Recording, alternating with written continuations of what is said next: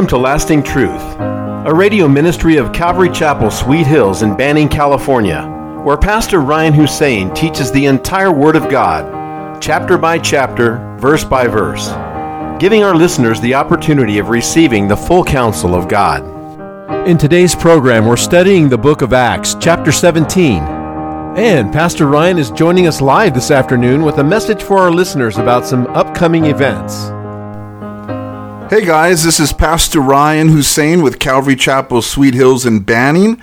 I just wanted to invite you out to our Good Friday service on April 2nd at 7 p.m.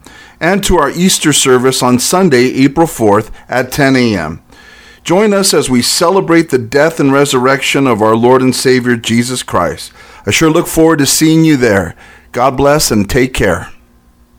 Then Paul stood in the midst of the Areopagus and said, Men of Athens, I perceive that in all things you are very religious.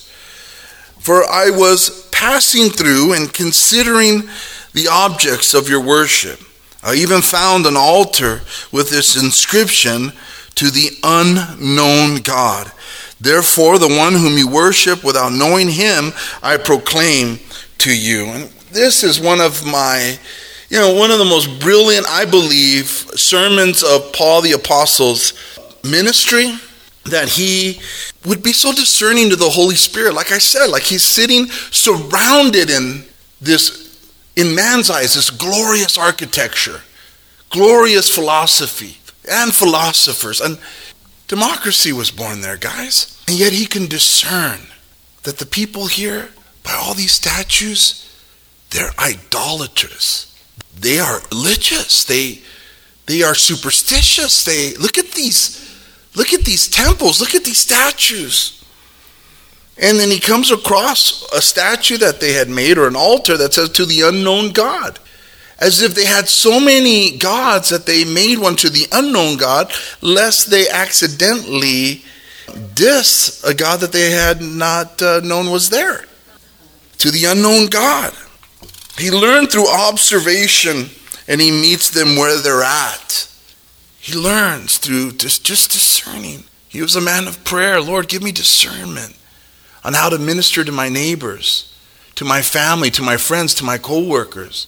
Give me discernment. Show me where they're at. I mean, that's wisdom. To know who our audience is, that's wisdom. To know who you're talking to, that's wisdom. And it comes from God and it's available to all of us if we ask, Lord, give me discernment, give me understanding with this person I'm about to meet or, or talk to or share with. Lord, give me discernment on what on where they're coming from so I can meet them. That's a difference between a church trying to be seeker friendly to try to be like the world to win the world. That's lame. That's the days we're living in. I'm not saying that. I'm just saying know who you're preaching to. You know, it's like, oh, oh, I'm to minister to these punk rockers and they have blue hair. Let me go dye my hair blue and then they'll really understand what I'm talking about with them about Jesus. No, that's what I mean. That's what some dudes do. Some churches think, how can I make this more like Disneyland so they'll come? I don't think that's Disneyland. I think that's death. To the unknown God, he wants to speak to them about. Wow. In a sense, don't we say that to the world? I want to speak to you about a God that you don't know. I want to speak to you about a God that you don't know, but you can know him if you want to. I want to speak to you about Jesus Christ, a God you don't know. You've heard of him, but you don't know him. But you can know him if you repent and give him your heart. You can know him. That's what we're preaching today. Anyone could know the real God but the truth is, people do not want to know the real God because they are afraid of what they may find out. They instinctively know that they will have to give up their sinful lifestyles or pleasures. They instinctively know that they will have to give up the self life. They know it. The Bible says that the truth is in them, but they suppress the truth and believe a lie rather than the truth. Creation itself speaks that there is a God. They're suppressing it. They know, the world knows that they are in need of a Savior, but they suppress it. They don't want to know Him because they know they'll, they'll have to change their life. And I was in the same boat when I heard about Jesus, when I heard the Word of God being taught for the first time in my life, I was getting pierced by the Word of God. I was being moved by the Word of God, and I just did not give myself to its pulling because I did not want to change. I said, maybe later, maybe in the future. I like what I'm hearing, but I just don't think that I can give up the sins that I'm enjoying at this time. That was my thought as a, as a young sinner. I thought, I, thank God I didn't die before I gave my life to Jesus Christ. Thank God. And some of you here may be in that boat where you think, you know, yeah, it sounds good, Pastor. I, I, I Jesus sounds good. But I don't want to get to know him just yet because I still want to live the way I want to live. That's a lie from the pit of hell. That's a deception. Jesus Christ can change you and I like that. All we have to do is come to him and give him our heart. He changes us. I am a, I am I, I was blind but now I see. I was lame but now I walk. I was hunched over but I have been made upright. I was a mess in every way perverted, violent, angry. I was a mess. And the Lord Jesus Christ had mercy upon me. He had mercy upon me and He has changed my life. You can change through Christ. You can change through Christ, but you have to believe in Him. Don't run away from a God who wants to be known by you. He's not hiding, He wants to make Himself known to the world. So tell them about him, the unknown God. Tell them about him. So many people, the Bible says that for a crust of bread, a man will transgress. A crust of bread. Think about the murders throughout history. How many people have been killed over a crust of bread? Jesus said in Matthew 16 26, For what profit is it to a man if he gains the whole world and loses his own soul? Or what will a man give in exchange for his soul? Our souls are the most costly things that we have. The most costly thing, and only God can save us. So, why do people spend their lives trying to seek fulfillment out there, trying to seek satisfaction for, for their souls out there? Nothing can satisfy. These Athenians, you know, this is what Paul is hitting at them. Nothing satisfies. Nothing that you've been seeking for here is going to help you. But I'm here to tell you about the one who died and rose again. Therefore, the one whom you worship without knowing, I proclaim to you God who made the world and everything in it. That's how he begins, guys. He's the creator. I mean, when you're talking to somebody, that puts them in that basket. You're telling them, hey, you were created by God. Whoever you talk to, all of us can tell them that. You know, you were created by God. You talk about, you know, that's either going to be like a refreshing drink or a buzzkill, one or the other. But I think we should say that to people. You know, you were created by God. You were created by God. God who made the world and everything in it, since he is Lord of heaven and earth, does not dwell in temples made with hands. Nor is he worshipped with men's hands as though he needed anything, since he gives to all life, breath, and all things. Now, the Athenians, they had faith in all of these idols, these false gods. But they believed that the temples that were there in Athens, like their gods actually occupied that space. Like that's where you go to see Zeus, that's where you go to see, see these gods. In their mind, they can their gods can be encaps, encapsulated in these temples. And so Paul is, is, is, is teaching them about the true God. Don't you know he made it all? Don't you know that he is not, uh, you know, he is everywhere and not, you know, imprisoned in, in buildings made by us? He's not in prison. God is in his house, but he's also outside of his house and everywhere else. That's not, there's no, that's not an excuse to not come to his house. I'm just saying, you know, God's everywhere. He created all things. That's what he's saying. And he's saying that nor is he worshiped with men's hands. Now, they did animal sacrifices and they gave gifts to these pagan gods. They'd give fancy clothing, they'd give food, they'd give animal sacrifices. They and the Athenians felt, wow, very pious and religious for doing so. And they had a sense of that they were like helping the gods out, like they were appeasing the gods. Because if you don't give God's uh, garments and food and animal sacrifices, then obviously they're going to be upset like children and be all upset and mess up your life. So they, they felt that they that they, they needed to appease these kind of gods that were in need of their gifts. And what a good reminder that that's not the Lord that we serve. Are we not called to bring offerings of praise into his house? Yes. Are we not called to bring offerings of, of gifts to the Lord and tithes? We are, I believe. Absolutely. We're, we're called to those things. But see, we give of our tithes to the Lord, not because we're somehow upholding him, and not because he needs our money. That's not why I tithe. I don't tithe and say, Lord, you need this. He owns the cattle on a thousand hills. He created everything. He does not need my money. What he needs is my heart. And he knows that if I don't honor him with giving him one dollar for every ten that he gives me, that I'm too worried about my money, that I'm too worried about my hardships financially. After all, God, if I give you one dollar out of my ten bucks that you gave me, I'm in trouble. And I put it that way $10, $1. Look at, we should look at it that way because it is by faith.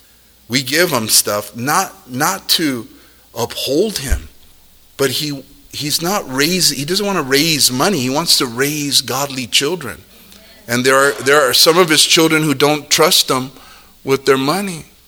Or if they do give, there's the other uh, children that give tithes and they think, oh, now God, you know, I'm upholding you, God. We're not upholding anybody. He's upholding us. We're just giving back from what He has given to us. Because some people get prided out about their tithes and stuff. It's like, if it's a pride thing, keep it. But if it's a love thing and an obedience thing, then do it. Because I don't want money to control me, to have that kind of power over me. Oh, I'm hardship, so, you know, Lord, if I wasn't in a hardship, you'd get yours, but I'm in a hardship, so you don't get yours. We're about faith. We're about faith. We're not about, you know, looking at the budget and saying, sorry, Lord. Our budget starts, number one, tithe. Because I wouldn't have any money if it wasn't for him to pay the other bills anyway. So, and I've shared this before. I was broke for many years. And when I became a Christian, I was still broke for many years. And I was tested whether or not I would love him enough, trust him enough to give him one dollar for the ten that he gave me. And then he started changing things. People started hiring me when I didn't know what I was doing. They just did. Because God works miracles when you honor him. Not by might, nor by power, but by my spirit, says the Lord. I don't think they even asked for a resume. I just said, you know what? I'm really good at being there and learning what you teach me. Sure, I know about inventory. Absolutely. Anyways, so he doesn't need our stuff. He doesn't. What he needs us is, is to be trusting and, and, and if we're going to bless his house and bless it unto the Lord and don't think that God is being upheld and that's that's what Paul's telling them that and he has it says here that nor is he worshipped with men's hands as though he needed anything, since he gives to all life, breath, and all things. And he has made from one blood every nation of men to dwell on the face of the earth, and has determined their pre appointed times and their boundaries and of their dwellings, so that they should seek the Lord in the hope that they might grope for him and find him, though he is not far from each one of us. And so I like what he says here. From one blood, he's made us all. From one blood. And this is a key factor in 2021 because the left in this country makes everything about race so much so I have had it up to here. Can I can anyone say righteous indignation cuz I have had it up to here. I really have. If you watch what comes through the tube and you listen to the programs that come out of that box, the majority is going to constantly tell minorities that they are being that there's a conspiracy against them in this country, that there's systematic racism in this country.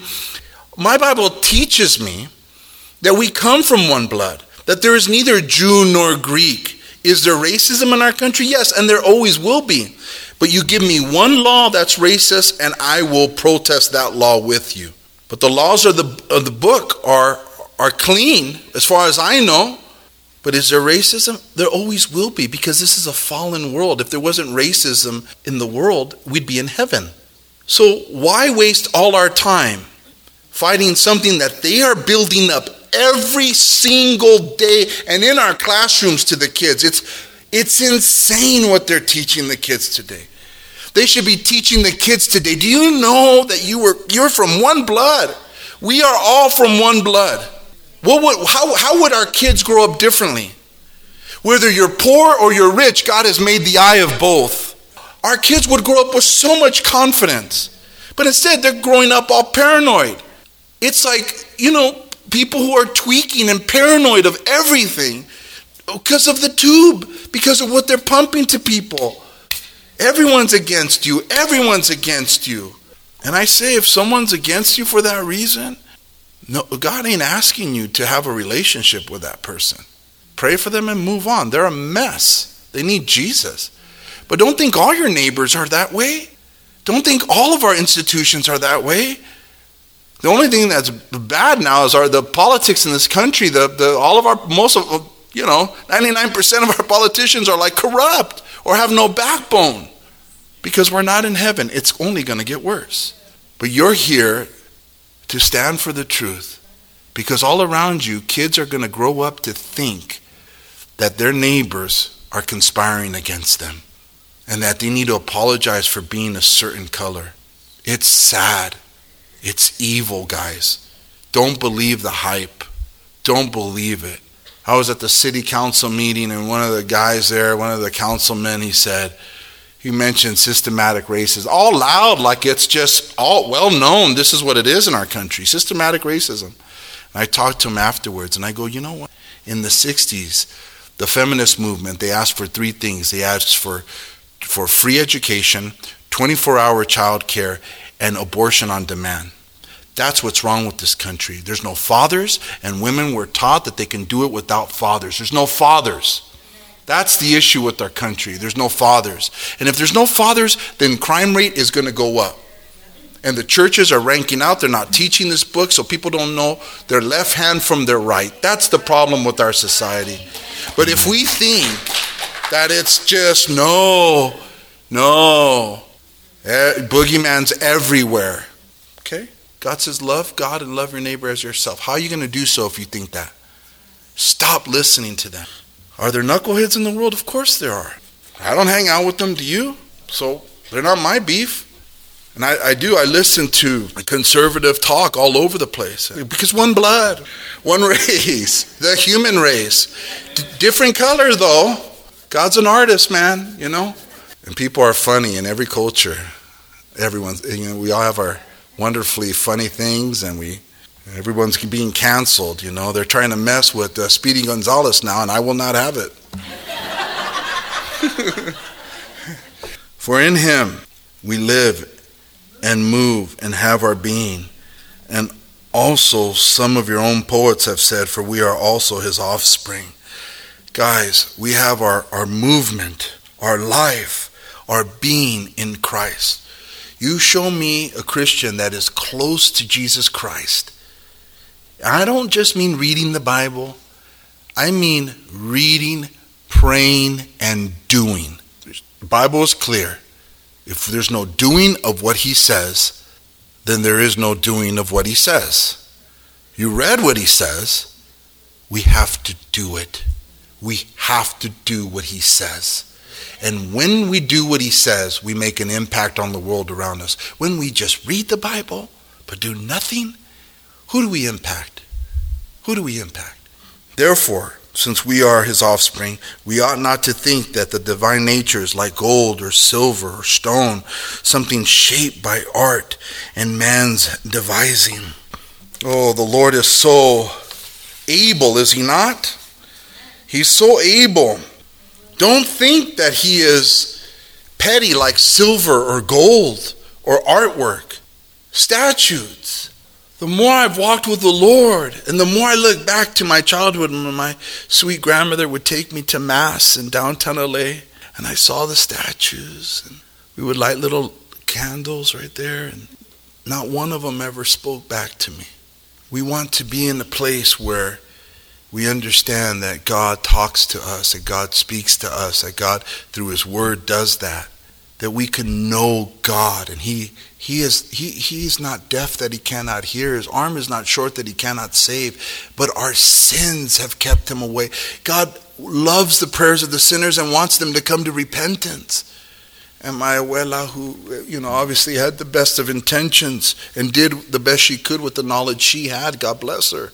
But we who have been taught the word more so we see that he is not to be worshipped uh, or, or, or looked upon as if he's just a statue. He's not. He's bigger than that. And faith is uh, evidence of things not seen. We live by faith, not by sight. I don't need a statue to represent uh, my God. It's faith. Faith. We ought not to think that the divine nature is like gold or silver or stone, something shaped by art or man's devising. Truly, these times of ignorance God overlooked, but now commands all men everywhere to repent, because he has appointed a day on which he will judge the world in righteousness by the man whom he has ordained. He has given assurance of this to all by raising him from the dead. So, God, He's saying here that, you know, this ignorance of thinking that God can be relegated to a statue or gold or silver. No, no, no, no, no, no, no. He's excusing this ignorance, but now is calling people to repent. I think churches should be reformed. If there's something, God, that we're doing wrong in your church, can you show us? We're in the scriptures where it says, don't make statues after my image. Can you show us this as a church so we don't make statues? Like I just, you know, reforms are cool. All churches should be open to reforms. But here, you know, it's a it's a beautiful thing that Paul says, but but God is calling commanding everyone to repent. This is something you're not going to you stay home and watch the tube uh, and watch church on TV on Sunday mornings. Very few, if any, will mention the word repentance at all. Because if we tell them they have to change, they may not listen anymore. They may not be here anymore. They may not send money anymore if I tell them they need to change. That's why they don't tell them they need to change. But here, the Apostle Paul is telling these philosophers, these great minds of that time, you need to repent. Wow, it's one thing telling a bunch of poor simpletons they need to repent. He's telling academia, the Harvard, the MIT of that time, you know, you need to repent. Wow. Do you have that confidence in the Word of God and the gospel? That it's that powerful, that nothing can match it? That Paul the Apostle said, I came not in the wisdom of man's word so that the power can be in the Spirit of God? He's not impressed. Don't be impressed. Don't seek to please their flesh by showing them something fancy in the flesh intelligent looking in the flesh. To Paul, they said he, his, his letters are weighty, but his appearance is wanting. He's a short dude, bald. exactly. So that the power can be in God, in the Lord. I know it ruffles, it has ruffled some feathers in my ministry. I had a couple years of JC college and a and a diploma from a continuation school in South in El Monte. And that's all. That's all you're going to get. I know some of some friends and family might, you know, oh, yeah, yeah, he's the pastor, that guy. It's all good. So that the power is in God. And they heard, and when they heard the resurrection of the dead, some mocked, while, the, while others said, We will hear you again on this matter. So Paul departed from among them. However, some men joined him and believed with them. Let's pray. Father, we thank you for your word. We're so blessed that it is living and powerful and sharper than any two edged sword. We ask that it would just bear deep roots in our heart and sweet fruit. Help us, Lord, to have no confidence in the flesh. Thank you for joining us today at Lasting Truth Radio. If you're in the area, come out and join us for Sunday services at 10 a.m. or Wednesday evenings at 7 p.m. We are located at 3035 West Nicollet Street in Banning. You can also find us on YouTube or Instagram. If you would like to donate to our program, please do so on our website at ccsweethills.org and just hit the online giving tab. We hope you will continue to tune in as we journey through the entire Word of God with the teaching of Pastor Ryan Hussein at Calvary Chapel, Sweet Hills. Cherubim above your throne, sing holy. Sit upon your mercy.